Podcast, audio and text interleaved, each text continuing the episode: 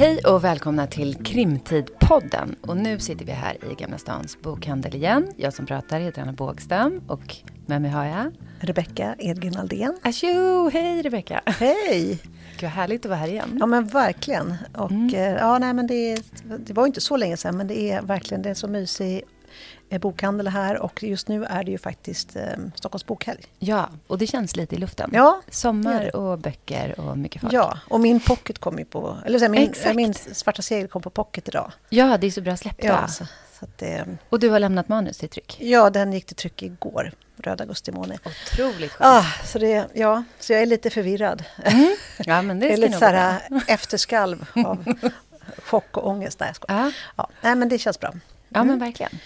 Men, och idag har vi ett jättespännande tema. Ja, vi ska prata lite om eh, skrivregler, om ja. det finns skrivregler. Om ett jättespännande ja, tema, regler. Nej, men, nej, men jag, tycker, jag tycker att det är jättespännande. Och det här med att ta ut svängarna. Mm. Och, eh, Eh, när vi säger skrivregler, då gör jag lite så osynliga alltså citattecken ah. i luften runt det. Exakt. Det eh, för jag tänker att Alltså jag har ju mina skrivarkurser, mm. eh, har jag haft i ett antal år nu. Och jag är, i alla fall, jag vet inte, jag tror alla skrivlärare säger så. Men jag säger ju alltid att det absolut inte finns några skrivregler. Mm. Och jag tycker verkligen inte att det gör det heller. Mm. Men däremot så eh, är jag ganska tydlig med att eller min rekommendation, att ja. hellre lära sig hantverket först, innan man börjar experimentera. Ja.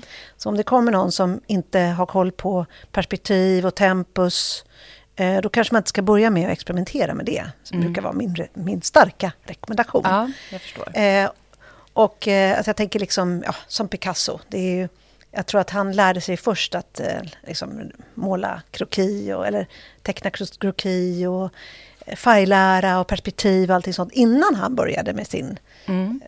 kubismen och sånt. Ja, vad som ja, är för att dra en, dra en parallell. Mm. Eh, att, det, att om man ska bryta typ regler som då inte finns, då kan det vara bra att ändå känna till dem, tänker jag. Men med det sagt så, varje gång jag läser en bok som bryter mot alla regler, då mm. blir jag så här, helt ett förbjudet ord och enligt Sören pirrig i kroppen. Mm. för det är mm. apropå regler. Ja, eh, men jag blir helt så här bubblig av lycka. För jag blir, jag tycker verkligen att det, man läser väldigt mycket, både du och jag läser väldigt mycket. Mm. Då är det så befriande när man läser någon, någon bok som vågar ta ut svängarna. Och som mm. vågar liksom bryta mot mm. de här reglerna. Och man känner att det funkar. Den är så viktig. För det, ju... för det, det vill jag verkligen också lägga till. Att jag, är det någon som bryter mot reglerna där det inte funkar, då blir man bara irriterad. Exakt. Och det är därför det är så, det är ju, här är ju en fin balansgång. Mm. Och det är därför jag kanske rekommenderar mina kursare att första boken behöver man kanske inte eller första liksom utkastet kanske i alla fall, behöver man inte experimentera för mycket. Mm. För jag har verkligen läst böcker där det absolut inte funkar heller. Men kan du inte ge några exempel på böcker där det funkar? Ja. Ja. ja, och det här är det ju inte så konstigt att det funkar, för det här de jag nu kommer säga, som jag har tänkt ut nu, det finns säkert många fler, är ju stora, stora, fantastiska författare redan. Och det vill, mm. ja. Men en som jag tänker på, det är Åsa Larsson. Mm. Eh, vi håller oss i spänningsgenre här då. Eh, mm. Jag tänker på eh, Fädernas missgärning till exempel. Eller egentligen alla hennes böcker. Men alltså den är, det är så mycket där som egentligen bryter mot reglerna. För det första så håller hon ju sig inte liksom till själva deckargåtan utan det blir liksom en roman om mm. eh, den här boxaren och hela hans liv. Så liksom svämmar verkligen över åt alla, alla, alla håll och kanter. Och det funkar så himla bra. Någonting jag brukar vara sträng med är att inte byta perspektiv mitt i. Mm. Hon byter perspektiv mitt i. Det kan mm. vara liksom i ett kapitel kan hon hoppa mellan huvuden. Men hon gör det så otroligt skickligt så att hon, hon liksom kommer undan med det. Mm. Och det är inte många som gör det, men Nej. hon gör det. Och hon kan ju till och med, hon kan också växla mellan allvetande perspektiv och vara inne i karaktärernas eh, huvuden. Hon kan till och med gå in i hundarnas perspektiv. Mm. Jag vet inte om hon gör det i senaste boken, men jag vet att hon har gjort det tidigare. Eh, eller så som jag har läst i alla fall. Eh, så att jag tycker att där har vi en som verkligen vågar ta ut svängarna och skriver på liksom ren lust och bara skriver det hon vill. Sen ligger det förstås enormt mycket planering och jobb bakom, jag vet ju det, eh, för att få ihop det. Men det är så njutbart att läsa. Så det var ett exempel. Mm. Mm. Sen har vi, eh, ska vi se, jag måste ta upp här nu, jag skrev upp några titlar här bara för att jag skulle ta upp. Ja, men jag vet en bok som du också gillade. Mm. Det är Johnny Widell ja. Lindqvist, Skriften i vattnet. som den. inte alls, egentligen när man tittar på den så bara, men det här funkar ju inte alls egentligen.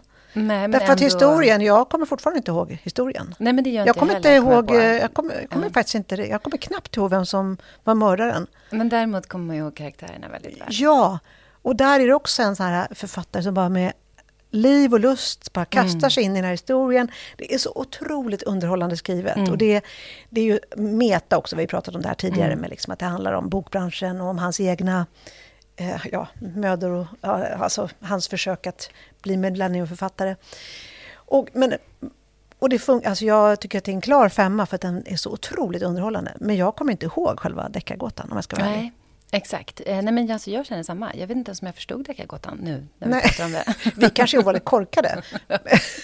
Så kan Men- det vara. Men jag ja. älskade ju att vara i den boken. Ja, man bara njöt Mm. ju av att läsa den för att där är ju, och det är så otroligt mycket humor. Och nej, det blir inte jättespännande. För mig blev det inte det. Men jag slukade den Mm. och var så underhållen. Och det är Ja, väl det med. som, ja.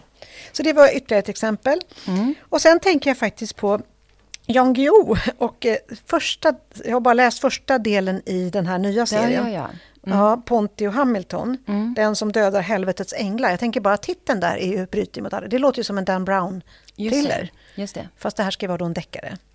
Och den, är ju, den funkar ju egentligen inte alls. Den är, han pratar ju själv i boken om att han gör långa Claes Östergren-utvikningar. Där han liksom bara totalt pratar om helt ovidkommande ämnen som inte har någonting alls att göra med själva historien. Och den är liksom så här...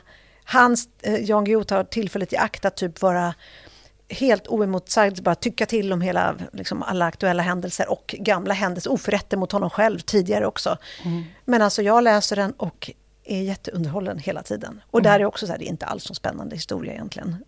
det är mer om det, det som är... Och sen är det om deras krämpor, de här, för de är ju, Hamilton och Ponty är ju, har ju blivit Gamla. gamla typ 70-75 någonting. Och eh, har liksom problem, alla ålderskrämpor man kan tänka sig. Och jag njuter när jag läser det. Jag tycker det är jätteunderhållande. Så det är också en sån här som bryter mot alla regler. Mm. Eh, och sen har jag faktiskt en debutant som jag tog Mm. med på min lista. Och det är Charlotte Malmhäster. För jag blir alltid imponerad när det är Mm, en är debutant som, som bryter mot regler. För Mm. jag tänker bara, hur vågar hon? Nej, men den heter Sprucket ansikte. Har du läst den? Alltså jag har ju bara läst typ halva. Ja. Och, Och det alltså, är det, ju- ja. här är då... Nej, men alltså den är ganska tjock. Den Ja. är, jag kommer inte ihåg, den är över 400 sidor. Jag ska säga att jag har lagt ifrån mig den av, det är inte med, av fri vilja. utan- Nej, nej, nej men bra. Men, alltså, det, är en, det är en psykologisk thriller, Mm. så på ett sätt är det ju, följer den reglerna. Det är en o, eh, opolitlig berättare, Mm. ett jag, men det är en, i dagboksform. Ja. Den är alltså skriven i dagboksform och man är helt inne i den här opolitliga berättaren. Mm. Eh, man är inne i hennes huvud Mm. hela tiden och det borde inte funka, men det gör det. Det är ju underbart. Och den är Jag brukar inte bra. älska opolitliga berättare, alltså, Nej, när jag läser. vet, men, jag eh, vet. Men, eh, det är, men det är ändå ett klassiskt grepp inom psykologisk thriller. Men Mm. det, den är, funkar, fast Mm. det borde inte göra. Det är som en Mm. humla som kan flyga. Eh, och den är otroligt snyggt skriven. Men det handlar om det. Den är så otroligt välskriven. Så det är Mm. ett, ett starkt, en stark rekommendation. Nu ska vi inte bli för långrandiga här, men jag ska se om jag hade någon till här som exempel. Ja, eh, faktiskt så tycker jag Kristoffer Karlsson också. Mhm. Den senaste, jag har inte läst den, eh, jag har börjat Alltså på den som precis har släppts? Nej, jag har inte hunnit läsa klart den, så jag ska inte uttala mig om den. Men de andra två i den här serien, Mm. Hallandsserien, eller vad den heter. Också sådär, det är ju egentligen en roman. Mm. Och den är så sjukt bra. Och det är så enormt långsamt och det sp- spänner över enormt lång tid. Och det är... ah, jag vet inte, jag bara... Jag Men tycker, många exempel som du har nämnt nu Ja. är ju egentligen mer romaner Ja. som har hamnat i Ja. deckarfacket, Ja. eller Ja. man ska säga. Ja, för jag måste ju säga, nu kommer jag faktiskt på en till. Camilla Grebes, den här skuggjägaren, Mm. skuggjägarna, eh, den om poliserna. Mm. Den bryter ju också mot alla Mm. regler och hon är ju så otroligt skicklig också. Mm. Eh, vår favorit. Ja, exakt. Ja, nej men alltså där är liksom fyra poliser i fyra olika tidsåldrar Mm. liksom, som löser samma fall. Eh, också otroligt. Ja. Men det var en lång utvikning men eh, där jag har blivit så här överlycklig över att läsa eh, författare som vågar ta ut svängarna Mm. och bryta med Men, skrivreglerna. men jag tänker också att bryta mot skrivregler. För Mm. om vi ska komma in lite till dagens gäst, Ja. eller på dagens gäst, så bryter ju hon på ett sätt verkligen mot skrivregler i ja. bemärkelsen att om det är någonting man lär sig, du får ju rätta mig nu om jag har fel, men om det är någonting man lär mm. sig mycket på skrivkurser är det ju så här, man kan absolut inte ha för många perspektiv. Det blir rörigt mm. och eh, har man också många perspektiv så måste ju de skilja sig åt och man måste mm. kunna hålla reda på det och sådär. Mm. Och eh, man kan ju säga att vår gäst nu, ja. hon har ju 16 olika perspektiv. Ja. Ja, det, är, den är, det är så otroligt skickligt gjort. Och det, är, ja. ja. Nej, men det är också en humla som flyger ja. fast den inte borde kunna flyga. Ja. Eh, för jag tycker verkligen att hon lyckas med det. Och det är därför vi har bjudit hit henne. För att vi vill prata om detta. Att ta ut svängarna och bryta mot skrivreglerna. Exakt. Ska vi ta in Charlotte? Ja, det gör vi. Och då säger vi välkomna till Charlotte Al-Khalili. Tack! Alltså det är jättekul att du kom hit idag. Jag tänkte bara jättekort säga att temat för det här samtalet tänkte vi skulle handla om mycket att bryta mot regler. Vi ska snart komma tillbaka till vi, varför vi har bjudit in dig då i det. Men jag tänkte börja med en liten presentation av dig. Eh, och jag tyckte det var så spännande när jag läste lite om dig. Eh, du kommer ju från fastighetsbranschen. Har ju en lite, alltså apropå bryta mot regler så har ju du en lite annan bakgrund än många författare som vi har träffat. Eh, och jag vet ju också att du är en aktieklippare. När man läser om dig så får man också bilden av någon som spenderar mycket tid med att vara ute och resa över hela världen. Och eh, jag uppfattade också att du egentligen aldrig har drömt om att bli författare. Och att, att skriva har varit någonting som har kommit till dig lite senare. Och du debuterade med en självutgiven, eller en egenutgiven roman som heter Skörda storm och som du egentligen fick inspiration till efter en arbetsplatssituation kan man säga. En psykologisk roman i, vad ska man säga, metoo-rörelsens anda. Och nu är ju du aktuell med Malström som också har blivit nominerad till Årets deckardebut av Svenska Deckarakademin. Yes. stämmer den här presentationen? Eller vill ja. du lägga till något? Nej, jag tycker du gör det riktigt bra. Ja. Vi ska säga att det, den var nominerad till Svenska ja. böcker. Alltså den, inte året. Nej, precis. Förra året. Mm. De har inte kommit än året. Nej. Nej, precis, precis. Så därför är den ju fortfarande ja, just det. aktuell idé. Men jag tänkte om vi ska börja lite med Malström. Vi brukar ju låta våra gäster också berätta lite om sin bok. Hur skulle du beskriva Malström? Ja, Malström är ju en kriminalroman. Men det som gör den lite annorlunda än andra är att den berättas genom 16 olika personer. Så det börjar med ett mord. Ett knivmord i Stockholm, i Södermalm.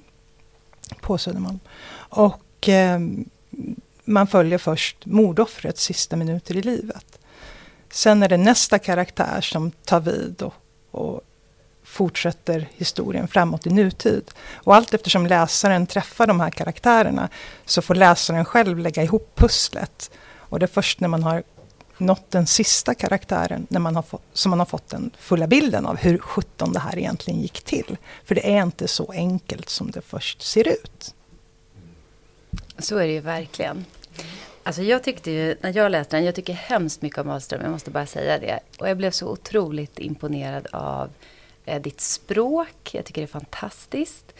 Och sen så tycker jag att det var så himla roligt grepp det här med att du just använder 16 olika karaktärer och att liksom berättelsen berättas på det här sättet. Men jag tänkte ju också, eh, som skriver själv då, bara, åh himmel, det här måste, vilket jäkla bygge. och hur fick du liksom idén till att göra det här upplägget? Hur kom det sig?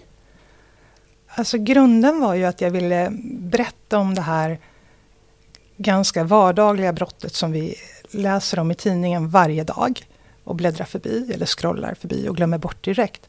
Men jag ville visa hur ett sånt brott kan få sådana enorma efterverkningar. Eh, inte bara för de allra närmaste utan det här förs vidare långt utanför huvudpersonernas sfär och in i framtiden. Eh, och det är därför den heter så också, Malström. Den här Malströmmen bara fortsätter och då kan man ju göra ett traditionellt upplägg med tre karaktärer. En, en polis, en, en anhörig och kanske eh, en, en gärningsman. Men det har ju alla redan gjort och, och de räcker inte för att berätta hela historien. Och eh, Malström var ju för mig ett experiment, att, en lek, en skrivlustövning.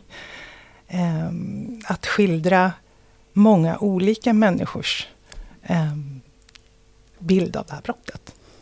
Jag måste bara fråga dig också, vad var det som du tyckte, varför fastnade du för, för när vi säger det här brottet, då tänker jag att det här är ju ett brott, ett ungdomsbrott och de här eh, karaktärerna, de flesta av dem rör ju sig i en miljö där det förekommer ganska mycket droger och missbruk och de har ganska stor utsatthet, en del av dem. Varför ville du skildra det? Alltså det föll sig liksom naturligt. Jag, um, om jag hade lagt eh, knivmordet i en så att säga, överklassmiljö, då hade det blivit en helt annan historia, tror jag. Och då hade det blivit kanske också mer spektakulärt, mer medialt. Eh, de här vardagliga brotten vi läser om, det, det är ofta en ganska sorglig miljö. Eh. Vi kanske ska berätta för de som inte har läst att det är ju Adam. Som, det är, han segnar ner vid en busshållplats och är knivskuren i magen, är det inte så? Mm. Eh, och han är, vad är han, 20? Eller mm, drygt. Drygt 20, ja, ja, kanske något sånt. Bara så att vi mm. vet vad det är för typ av karaktär. Precis ett sånt brott som vi läser om. Ja. Mm. Och han är ju känd av polisen sedan tidigare. Mm. Och det är ganska mycket strul runt omkring alla de karaktärer som vi möter. Absolut. ja, precis. Alltså, vi kanske ska börja prata lite om karaktärerna. För mm. att eh, det är ju så viktig del i det här. Dels så undrar jag ju mycket om eh, för du sa ju att du ville välja karaktärer så att man får se liksom hela malströmmen och allting runt omkring och så. Och de här karaktärerna är ju verkligen eh, det är allt från föräldrar till skolkamrater till eh, personer inom rättsväsendet, poliser, det är väldigt mycket runt omkring dem. Och jag tycker när man läser så känner man ju att man har fått en väldigt eh, liksom, fin bild. Av. Man verkar få vara i den här världen mycket. Men vad har varit liksom, den stora utmaningen? När, för man möter varje karaktär vid ett enda tillfälle. Eh, efter varandra. Så man får aldrig komma tillbaka till en karaktär. Vad är liksom utmaningen då när man väljer det här greppet? Eh, för att göra liksom karaktären levande och få läsaren att lära känna karaktären. Ja, det är ju det är 16 världar som ska uppfinnas. Även om det är samma geografiska platser egentligen. För att varje person upplever ju verkligheten på lite olika sätt. Varje person har ett eget språk och ett eget sätt att förhålla sig till, till tillvaron. De bär sina hemligheter och livslögner och så vidare. Så att egentligen är det 16 olika berättelser som har en röd tråd. Skulle man kunna se det som. Mm. Um, och uh, när jag började experimentera med det här så var ju min största utmaning att hålla reda på alla personer. För i början när man börjar jag. modellera de här karaktärerna då, då har de snarare en funktion än en personlighet. Mm. Och då tänkte jag att ah, men nu ska jag vara smart här. Det är ordning och reda som gäller. Jag gör dem alfabetiskt. Mm. Eh, så att det börjar ju då med brottsoffret Adam. Adam. Men gud, det fattade inte jag. Nej. Spännande. Ja. eh, men sen allt eftersom man bygger upp de här karaktärerna, lär känna mm. dem, eh, hör hur de pratar, eh, vet hur de rör sig, hur de luktar. Mm. Eh, en del de döljer. En del luktar ju verkligen. Ja, gud ja. um, då, då, blir de ju väldigt levande och de är väldigt olika varandra också. Mm. Så att då blir det mycket, mycket lättare att hålla isär dem. Mm. Eh. Men, Men hur det... gör du då för, för att ja. lära känna de här karaktärerna? Hur vet du hur de luktar till exempel? Jo men alltså, det börjar ju med att de har en funktion. Det, det är en karaktär som ska tillföra någonting, eh, dels ge lite backstory till mordet och dels föra handlingen framåt. Ungefär. Ehm, men vem är den personen? Det är ju, är det en man eller en kvinna? Vilken ålder? Ehm, vad har den för relation till, till brottsoffret? Och så vidare. Så bygger man på olika delar allt eftersom. Um, till exempel så, uh, en av de sista, ja den allra sista karaktären jag la till var kriminalkommissarien Håkan. Mm.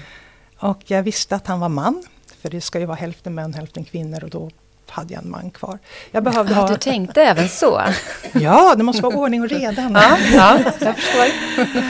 Uh, och Håkan måste vara lite äldre för att jag har redan fyllt upp kvoten av unga människor mm, i det här mm. manuset. Och eh, han, Håkan har en väldigt ordentlig insyn i utredningen.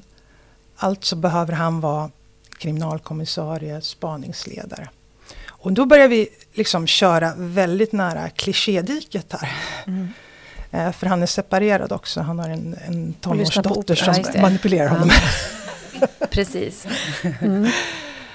Um, och så insåg jag att Håkan, Håkan är inte den vassaste kniven i lådan, utan han är en sån här eh, medelålders man som känner sig lite frånkörd. Frånkörd av sin fru, som föredrar att gå på ABF-kvällarna, eh, salsakvällarna på ABF-huset. Mm. Och eh, eh, hans kollegor är ju betydligt mer kompetenta än han, även om han har betydligt fler tjänsteår ja, då tyckte jag men nu, nu börjar jag liksom ändå få lite kläm på, på, på Håkan här. Men det saknas ju något med honom. Det finns ju någonting mer i den här Håkan. Jag måste lära känna honom bättre kände jag. Och jag lyckades inte riktigt knäcka det här. Uh, och så vet jag en dag, jag var i mataffären, jag gick förbi chipshyllan och då slog det mig. Du är hypokondriker din jävel! och det löste allt. Ja. Det var bara att gå hem och skriva Håkans perspektiv. Mm. Alla har ju någon sån där egenhet. Ja. Alla, egentligen alla de här perspektiven, perspektiven har ju någonting som man liksom kommer ihåg dem för. Det har vi alla. Ja, eller hur? Eller hur? Eller hur? Eh, kan du ge något exempel på någon annan då? Jag tänker ju på, är det Olivia? Mm. Mm. Får berätta om Olivia till exempel. Ja, det är en väldigt spännande karaktär också. Olivia är den som kom in eh, näst sist. För det var ju två karaktärer som, som jag skrev in på önskemål från förläggaren. Mm. Eh, och Olivia är en åklagarassistent, så hon kommer in i, på slutet i rättegången. Eh, och då ska vi naturligtvis inget, inte spoila något om det, men Nej. Olivia är rullstolsburen efter en hemsk bilolycka. Och hon, hon är lite underdog på jobbet. Um, hon har en en chef som är kammaråklagare som är lite speciell, mm. Eh, som chefer kan vara. Mm. Och eh, Olivias superkraft är att hon är oerhört smart och hon är duktig på att läsa kroppsspråk. Apropå att man gärna ger sina karaktärer ibland lite egenskaper som man själv önskar att man hade. mm. Men eh, vi bjöd ju hit dig därför att vi ville diskutera det här lite grann om ifall det finns regler och man måste följa dem och det här med att våga ta ut svängarna. Och jag, när jag läste Malström så blev jag alldeles bubblig av lycka. För jag är ju skrivlärare också och eh, är ganska sträng sådär. Fast jag säger ju alltid att, förstås att det inte finns några regler. Men när jag läser så blir jag så otroligt lycklig när någon bryter mot regler, eller regler med citattecken, eh, och lyckas. För det är så otroligt uppfriskande och det, så var det att läsa Malström. Vad roligt att höra. Ja, och eh, jag har faktiskt pratat om den här boken med mina, i min, mina kurser också. Eh, för jag tycker att det är en bra exempel på det. Och då är jag mer så här, bryt mot regler, absolut, men lär dig dem först. Liksom. Och då blir jag ju så imponerad av att du vågar göra det här med liksom din spänningsdebut. För jag tänker det finns så många utmaningar i det här. Eh, för menar, det finns ju en regel att du måste eh, du måste känna för karaktärerna, du måste lära känna karaktärerna och känna för dem för att du överhuvudtaget bry dig om dem, för att du ska vilja läsa vidare. Mm. Eh, och vi har det här med ljudboks, eh, ljudboken, då måste du verkligen vara tydlig med att sätta scenerna, så att vi vet var vi är, när vi är, hur, varför, vem, allt det här. Och att ha 16 karaktärer som vi aldrig återkommer till, då måste ju du både sätta scenen i varje nytt kapitel och du måste sätta den här karaktären och få oss att bry oss om den karaktären på bara några få rader i början. Mm. Det här blev nästan ingen fråga, utan det blev bara en hyllning. Nej, men jag bara känner att det är en, det är en sån enorm utmaning, så egentligen är min fråga hur tog du dig an den här utmaningen? Hur gjorde du? Hur gör man det? Ja, Känner du igen det här det jag säger? Ja, alltså... Eh, Malström var ju ett, ett experiment Mm. och jag skrev den när jag väntade på svar från förlag på ett annat manus Mm. som fortfarande inte antaget by the way. Då hade jag den här idén om att, att skildra i, i multiperspektiv. Mm. Och eh, vid den tiden jag gick en, en eh, kurs eh, i, i Gävle, Färnebo folkhögskola. Så du har gått skrivarkurs? Det har jag. Ja, ja. Mm. Eh, och eh, jag satt och kliade mig i huvudet och sa att ja, men jag har den här idén eh, på ett knivmord. Och jag funderar på att berätta det genom jättemånga människor. Ja. Och tror ni att det var någon som gjorde vågen då? Utan, ehm, men, men eh, jag var rätt eh, fascinerad av Mm. idén. Mm. Eh, Att lära känna många människor och ehm, att olika människor ser på samma sak på Mm. väldigt olika sätt. Och båda sätten kan vara sanna. Eh, så det vill jag forska i. Men då undrar jag, vad sa Erika då när hon läste ditt manus? Erika, är ju Erika, din ja. förläggare ska jag tillägga. Ja, Ja, Och din. precis. Min tidigare. Ja, din tidigare. Ja. Och min tidigare. Ja. Men vad sa hon då? Vad var liksom responsen? Eller egentligen, hur gick det till när Malström blev antagen? Mm. Jo, men alltså det var ju så här att jag hade det här icke outgivna manuset och eh, Erika gav mig en jättesnäll refusering på den. Eh, och skrev att ja, det är bra men jag tänker lite på det här och det här. Och skulle du skriva om det så, så läser vi gärna igen. Och det blev jag jätteglad över för att, att få proffsfeedback och en chans att få eh, förbättra till en nivå som funkar för, för Sveriges, i mina ögon, bästa förlag. det är ju en helt fantastisk chans. Em, så jag jobbade om det och det gör jag inte på en kaffekvart. Det tar mig kanske ja, mellan tre och sex månader att göra en sån bearbetning. Men det gör jag jättegärna. Eh, och sen medan jag väntar på att få svar på det så fortsatte jag med, med Malström.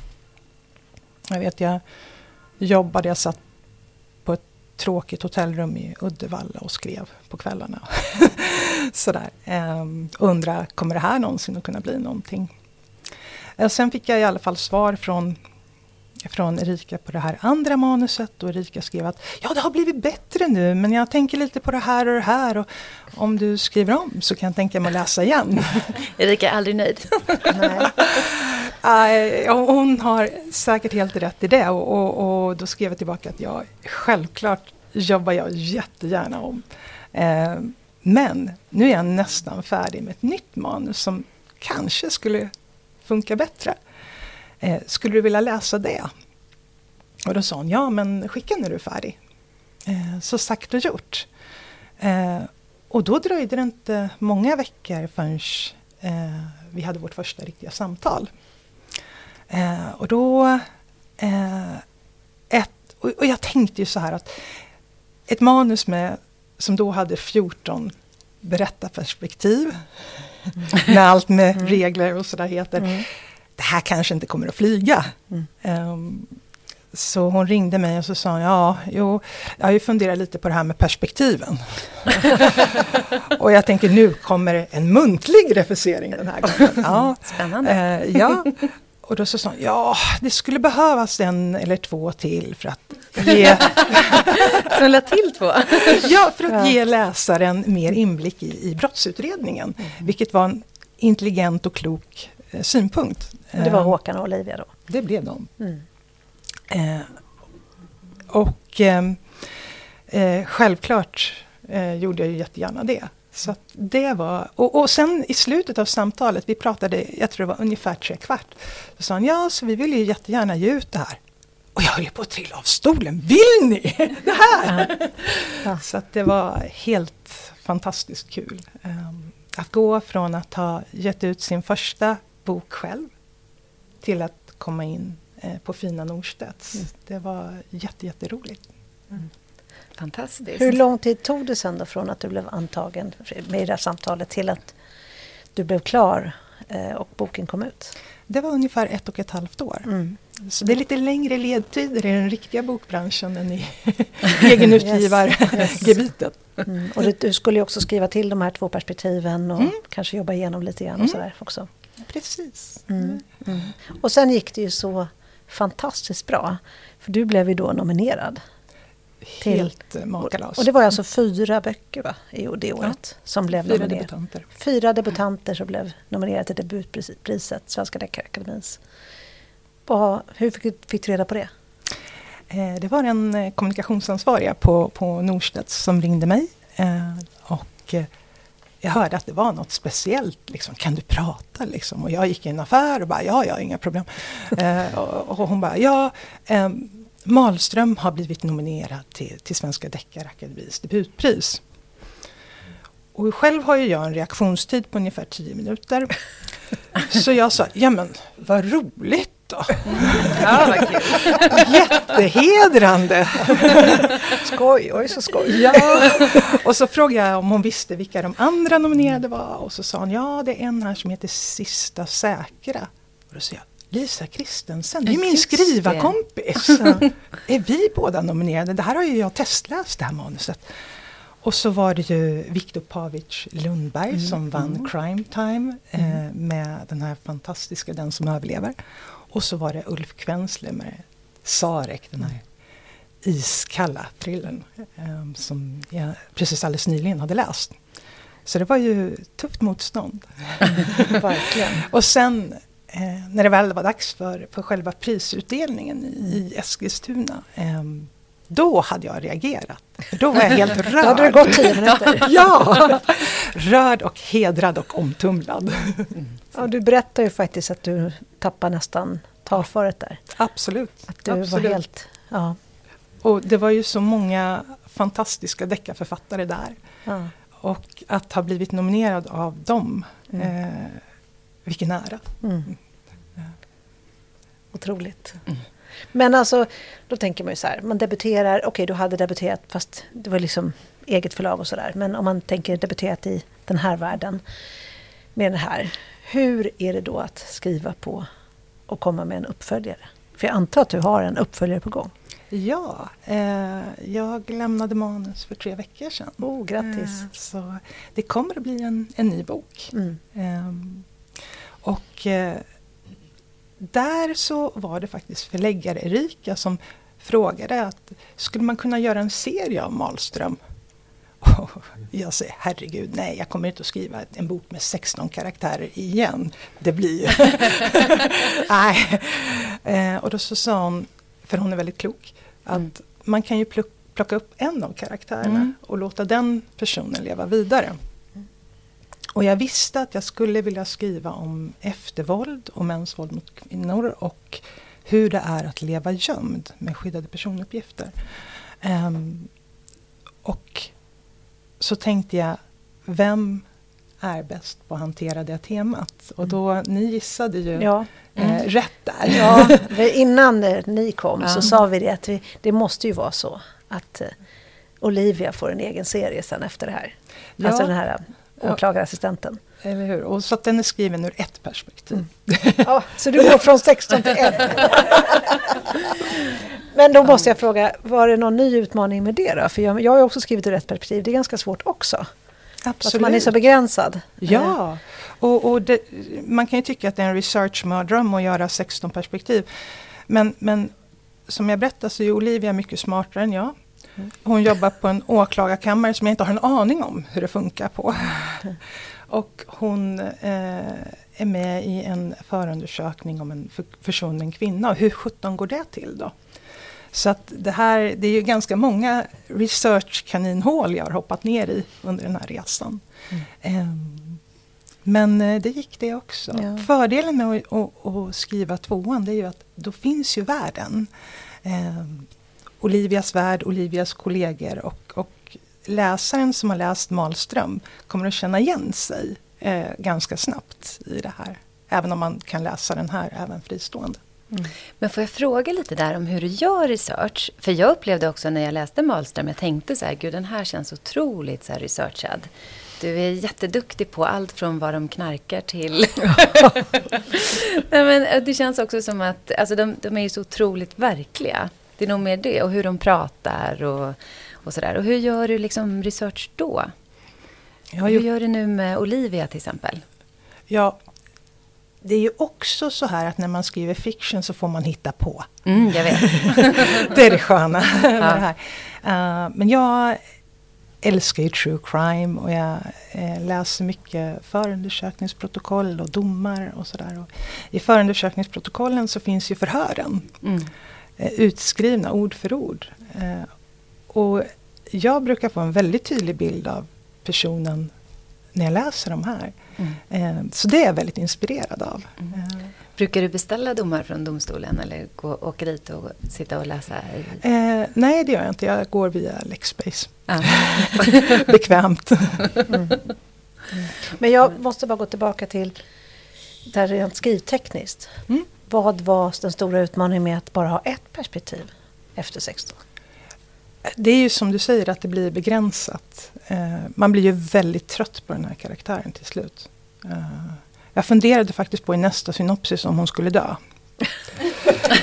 Säg inte det nu innan. Nej, hon dör inte, det, det får någon annan göra. Lite av en spoiler så att säga. um, så att, i Malström så var ju glädjen det att när man hade tröttnat på en person, ja då kan man jobba vidare med någon annan. Och den personens sjuka tankar ett tag.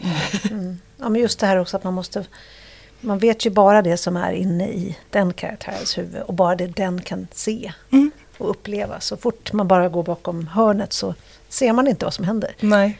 Och det, Nej. Den är ju jobbig. Ja, och det är därför det, det, är skönt att hon är bra på att läsa kroppsspråk för då kan ju plocka upp en massa signaler som en normal människa aldrig skulle se. Just det. Ja. Just det. ja, man måste ge dem lite superhjältekrafter. Exakt, ja, exakt. Men du, du sa göra en serie. Ja, har du bestämt dig för att det ska bli en serie och vet du hur många delar? Nej, nej, inte alls. Utan, eh, och jag får inte manusidéer särskilt ofta. Så när jag får en så omfamnar jag den och håller den nära hjärtat länge. Mm. Um, så att uh, nu lämnar jag in den här och uh, så har jag en ny idé som jag håller på att jobba med. Um, den ursprungliga synopsisen där Olivia var en bikaraktär. Eh, så den längtar jag efter att komma igång och börja skriva. Hur går det till när du får idéerna? Eh, ofta så är det någonting jag läser om i tidningen eller eh, upplever på något sätt. som det nya manuset det var våren 2021 när det var väldigt många kvinnor som mördades av sina för detta partners på kort tid. Och jag tänkte, vad händer egentligen? Eh, och då började jag kolla, lära mig lite mer om, om den världen. Och, och att det var flera kvinnor som, som hade levt eh, skyddat men ändå eh, avslöjats, röjts och mördats. Och då började jag fundera på hur det är att leva gömd då? Och, och inse att det finns ett parallellsamhälle i Sverige som jag inte hade en aning om. Eh, och så blev jag väldigt arg också när jag tänker på att att eh, de här kvinnorna tvingas leva på flykt medan deras eh, förövare kan leva vidare precis som vanligt. Och så tänker jag, tänk om inte bara jag blev arg. Tänk om det sitter en rullstolsburen åklagarassistent och blir pissförbannad. Där har du premissen.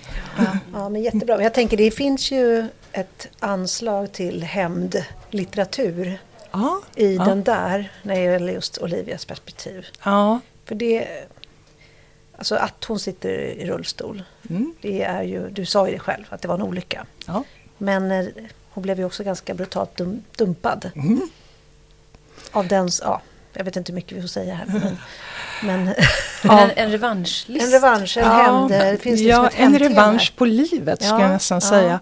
Eh, och han som körde bilen kommer tillbaka i, i eh, det här manuset. Oh, Han sladdar in där. Ja, bra. bra. Ja. Men du, när du sa att du har lämnat in den för tre veckor sedan. Jag känner så här, när man lämnar in ett manus och så säger han så här, åh nu är den klar. Men det är inte, jag vet inte om du, jag vet, det är därför jag frågar, för att man lämnar in så jävla många gånger. Förlåt. Jag har lämnat in, min har gått i tryck, men liksom det man lämnar in. Så jag bara undrar, i vilket skede har du lämnat in? Ja, nu snackar vi råmanus här. Ja, okej. Okay. Ja, för det är bra att liksom klargöra det, så att uh, folk utanför bokbranschen bara, åh bra, hurra, nu är den klar. Ja, nej. nej. Okej, okay, så det, det är till Erika som du har lämnat den nu? Absolut. Ja. Mm. Och har du något utgivningsdatum? Eh, vi siktar mot eh, januari. Mm. Så håll tummarna. Ja, kul, vad roligt. Ja. Och att jag kommer på en bra titel till dess. Just det, just det, just det. Jag tänkte fråga dig, för när, när vi träffades när du kom här nu så nämnde du att den här gången har du också gjort ett väldigt ordentligt synopsis. Ja, och det, det, det blir mer och mer för varje projekt. Ja. Ehm, Är det liksom arbetsmetoden? Alltså man lär sig ju under vägen. Man blir bättre och bättre och, och även, tror jag, bättre och bättre på att planera sina romaner. Eh, min första egenutgivna roman, den är ju skriven på lust. Och sen att jag faktiskt lyckas få ihop en, en plott, det var ju mer tur än någonting annat. Ehm, men eh, man, man kan ju inte passera samma flod två gånger. För att den andra gången så är det ett annat vatten som flyter där och, och man är inte själv samma människa. Ehm, så jag måste säga att undan för undan så har jag planerat mer och mer och mer. Och den här gången så, så håller jag verkligen tillbaka mig själv. Att när jag ska ha ett riktigt schysst synopsis innan jag sätter mig och börjar knattra. Eh, för att ja, men, spara tid och inte komma som jag gjorde på mitt andra manus när jag mitt i allt inser att nej men det är ju inte han som är mördaren. Mm. Ja, jag förstår. Men är det risk för att man tappar lusten då? Mm. Nu kommer jag att säga en sak som ni inte håller med om. Men jag älskar redigering. Åh! Fast jag gör nog också det nu Ja, faktiskt. ja. Men det är olika från olika manus skulle jag säga. Tycker jag bara älskar fasen man lämnar, inte när man är i dem. Liksom. Jag älskar att ha skrivit. Ja, Ja. exakt. Mm, Ja, nej men okej, du älskar redigering. Ja. Ja, därför att råmanuset det, det, det är klumpigt och Mm. spretigt. Och det, det är som, som en, ett, en grov trästock. Och redigeringen det är som att sätta det i svarven och börja eh, göra ett vackert mönster av det här, en fin form av det. Och jag upplever att varje gång man gör en, en förbättring i manuset, då blir man lite pepp på det där. Liksom. Mm. Jag håller faktiskt med om det. Mm. Just eh, alltså när råmanusfas, ma- råmanusfasen går dåligt, vilket det gjorde för mig Mm. den här gången, då är den vidrig. Och det är ju så skönt när man faktiskt ändå känner att det sitter och så kan man börja finlira. Ja, för då vet man att Mm. målet är ju i sikte. Ja, det kommer att bli precis, någonting av det här. precis, precis. Det är väl du också Mm. väl? Ja, gud ja, gud ja. Ja, Jag du tycker bara man får den här känslan att, att man vet att det blir något. Eh, sen kan jag, liksom, då kan jag jobba dygnet runt för att det ska bli bra. Liksom. Eh, så att det är den första, tycker jag, är, det är den hemskaste av hemska faser. Men det är ju ingen som är skön, ändå gör man det här. Det är konstigt. Jättekonstigt. ja. eh, men jag bara är lite nyfiken då på hur detaljerat är det här synopsiset? Ehm, Vet du exakt vad som ska hända? Inte exakt, exakt allt än. Det är därför jag inte har börjat skriva. Ehm, det här som jag lämnar in nu hade jag ett 16-sidigt synopsis på. Men sen, sen ändrar jag ju rätt mycket i det där under resans gång. Och det kommer jag kanske att göra i det här också. Men eh, jag hoppas att jag är lite tydligare med mig själv den här gången. Ehm, som i det jag nyss lämnade in, där, där kom jag på fler twister under arbetet med det. Liksom. Eh, som är kul, eh, men oplanerade. Jag, det, jag blir lite förvirrad när du pratar om, an, liksom du pratade förut om bok fem. Så jag Eh, försöker bara få hänga med i... Förlåt, manus fem. manus, ja, manus fem, ja men Mm. precis. Men alltså, nej, du sa säkert manus fem. Men jag bara, för det var ju först en egenutgivna. Först en egenutgivna. Sen var det den som blev refuserad. Exakt. Ja, och den då, vad har hänt med den? Ja, Blir det någonting? Den ligger ju på hyllan nu. Jag hoppas att den blir någonting. För jag tycker fortfarande att det är det bästa jag har skrivit. Ja. Den har så mycket mer hjärta och Mm. ett tema om ensamhet. Och det är, finns ändå ett ordentligt spänningsmoment, en mordgåta i det. Mm. Eh, jag önskar att jag skulle Mm. få ut den någon gång. Och då är Malström nummer tre. Malström är nummer tre. Och så Fyran är den som jag lämnade in. Ja, och sen håller du på med... Nu, den här som jag ligger i startgroparna. Ja. Ja. Men det betyder att du kan skriva på två manus samtidigt? Nej, Nej. nej. Alltså jag, jag kör i sjok. Mm. Jag kan inte ha em, några timmar här och några timmar där. Utan det får bli några månader här och några månader där. Mm. Mm. Ja, men jag fattar. Min, min hjärna klarar Nej. inte av att multitaska. Nej, nej. Men det låter ju också som att, eh, för jag tänkte just, eh, jag läste ju någon intervju med dig i en tidning eh, eh, inför att vi skulle ha det här samtalet. Och där du också då sa det här, nej men jag har aldrig drömt om att vara författare. Mm. Och, och nu låter det ju som att du verkligen är en både läsande och skrivande person och att du liksom inte kan sluta skriva. Ja, jag fick ju blodad tand för det här. Ehm, jag har ju alltid älskat krimgenren, eh, deckargenren, alla sorter. Cozy crime, thrillers, agentthrillers, historiska mm. romaner. Um, ibland deckare med lite övernaturliga inslag, fast det är lite fusk. Mm. Uh, jo, jag vet, men ändå. Mm. Man gillar ju. Ändå. Så att jag har ju en enorm kärlek till genren. Um, och sen när jag skrev min första roman, den här egenutgivna, då hände något fantastiskt och det var att jag hittade min röst. Det var helt otroligt. Eh, fantastisk känsla att jag kunde uttrycka mig på ett sätt som jag kanske inte gör normalt. Och det var så roligt. Um, sen hade jag också ganska mycket humor i det manuset och det här att sitta framför sin dator i sin ensamhet och plötsligt börja garva. Mm. Det, det, är helt otroligt mm. att, det, att man kan, kan beröra sig själv på det viset. Mm. Det låter ju väldigt lustfyllt när du mm. berättar. Vad är det svåraste med att skriva? Är det någon gång du har så här? Oh ja! ja. Oh ja. Um, de, det är väl oftare så egentligen att skrivandet är lite småtråkigt. Och då blir jag lite rädd för jag tänker om det är tråkigt att sitta här och skriva, vad tycker inte då läsaren mm. Mm. om det här? Men då, då får man ju tänka på att det här ska vi redigera upp, det här mm. kommer att... Erika ska fixa. Ja, precis. Um, och, och, det är ju en annan grej med skrivandet, de här topparna och dalarna. Um, att man, man pendlar mellan, mellan uh, hybris och, och mörkt självförakt. Ja. Vilket jag i alla fall inte gör i någon annan aspekt av mitt Nej. liv. Utan normalt sett så tänker man ja, det finns saker man kan göra bättre och det finns saker man är rätt stolt över. Och så är man där i mm. mittenfåran och, och lever. Eh, mm. Men, men, skrivandet, där har man sådana känslosvängningar. Mm. I alla fall jag. Ja. Ja. När, när, är det som, när är det som bäst och när är det som värst?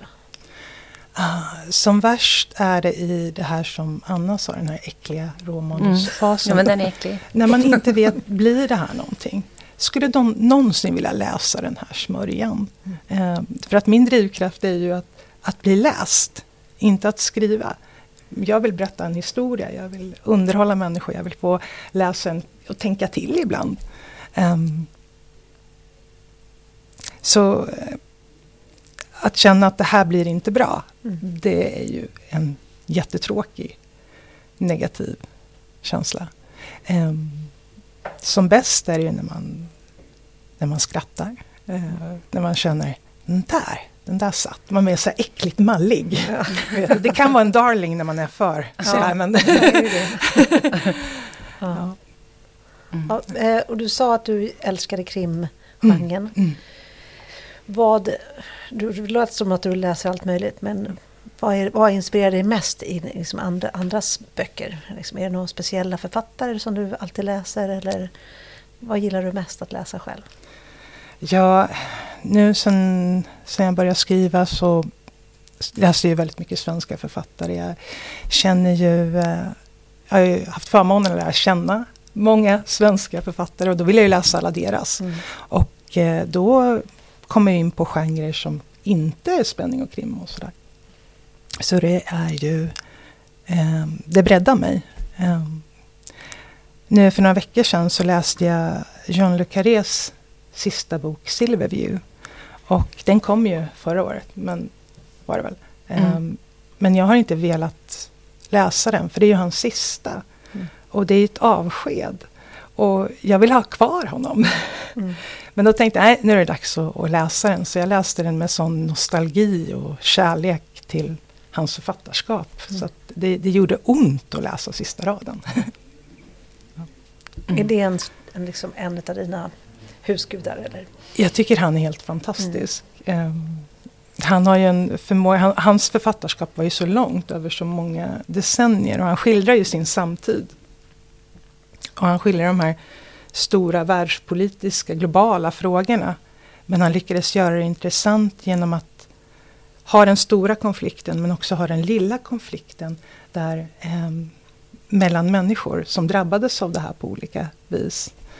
Eh, om man tänker sig Tinker Tailor Soldier Spy. Mm. Eh, där är ju den stora konflikten, vem, vem är mullvaden mm. i, i organisationen? Och George Smiley blir satt på att utreda det, tas tillbaka från pensioneringen för att utreda det. Men hemma så har George Smileys fru varit otrogen. Mm. Så henne kunde man... Hon hade svikit mm. och så har han svikit på jobbet. Så det, det är så fint hur han speglar jag vet inte om det makes sense jo, vad jag absolut, säger. Men. Absolut. absolut. Det är en spegling och sen konflikter i det lilla och stora, verkligen. Som jag är väldigt imponerad av. Mm. Mm. Har du några andra svenska som du är inspirerad av? Mm. Jag tycker om många. Um, Johan Theorin, mm. skulle jag säga, har en fantastiskt sätt att bygga stämningar. Um, Sen har jag mina Norstedts kompisar såklart. Ja, ja. Linda Ståhl sitter där. Ja, eh, och så eh, eh, jag läste Bävermannen. Den är utgiven på ett mindre förlag. Mm. nu kommer det komma en tvåa på den. Vilket jag är jätteglad för. Eh, han bloggade på debutantbloggen va? Det gjorde han. Mm. Det gjorde han. Ehm, och det är en, en polisserie han skriver. Mm. Bra tips. Ja, verkligen. Mm. Eh, jag tror så här, för nu börjar tiden ticka på. Det går ganska snabbt ett samtal. Får vi säga tack så jättemycket för att du kom och gästade oss. Det har varit jättespännande att prata med dig. Tusen tack. Ja, tack så mycket.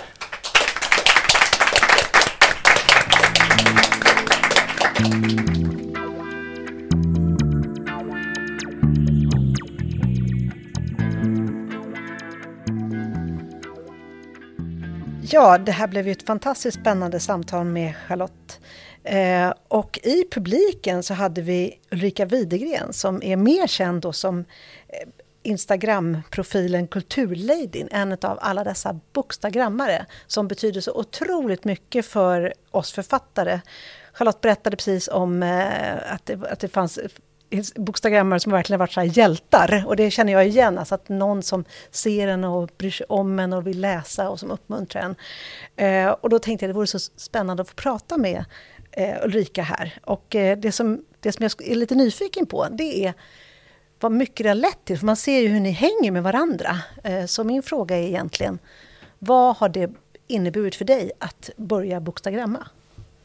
Ja, eh, det började ju att jag startade kontot var ju egentligen att eh, jag ville ha in mer roligt i livet. Jag, på mitt Instagramkonto Kulturladyn så skriver jag om alla kulturupplevelser och det innebär ju både väldigt mycket läsning, väldigt mycket böcker eftersom det är min stora passion. Eh, och sen så eh, är det också teater och museibesök och ja, men olika former av kulturupplevelser vilket jag tycker är kul. Och, Eh, men böcker är ju kanske, ja, vad kan man säga, 80% av allting. Eh, och det har ju, det startade så, men det har också lett till att det här att man skulle ha mer roligt var ju att grejen var ju att vi inte bara skulle prata om det utan att man skulle verkligen boka det där och man skulle verkligen läsa den där boken och man skulle inte bara tänka det utan man skulle göra det. Mm. Och eh, det har ju i sin tur då lett till att man har börjat chatta med varandra via DM då så att mm. man har communities där man pratar böcker, man tipsar varandra eller tipsar om bokevent som det här att att vi åker upp till Stockholms bokhelg. Nu är jag här, kommer från Jönköping idag och eh, ska stanna till söndag. Och då är det både gå på sådana här roliga saker som händer, att få träffa de författarna man läser så mycket av och få träffas på riktigt och få prata både böcker, inspireras och eh, träffa andra som har samma passion som en själv.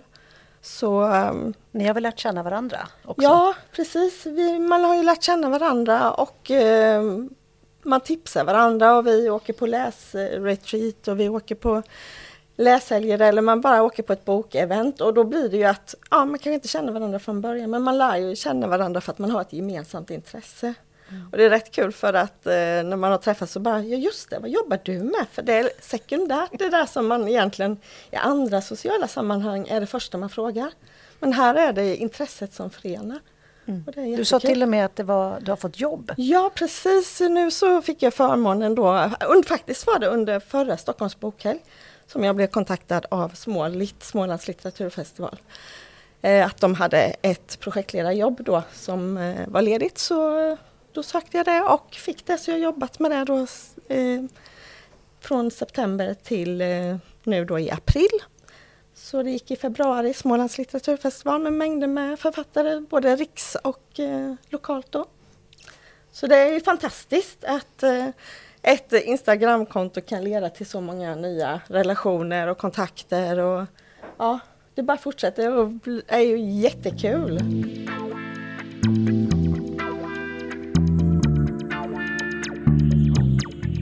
Tack för idag. Eh, följ oss på Instagram, Krimtidpodden. Hej då!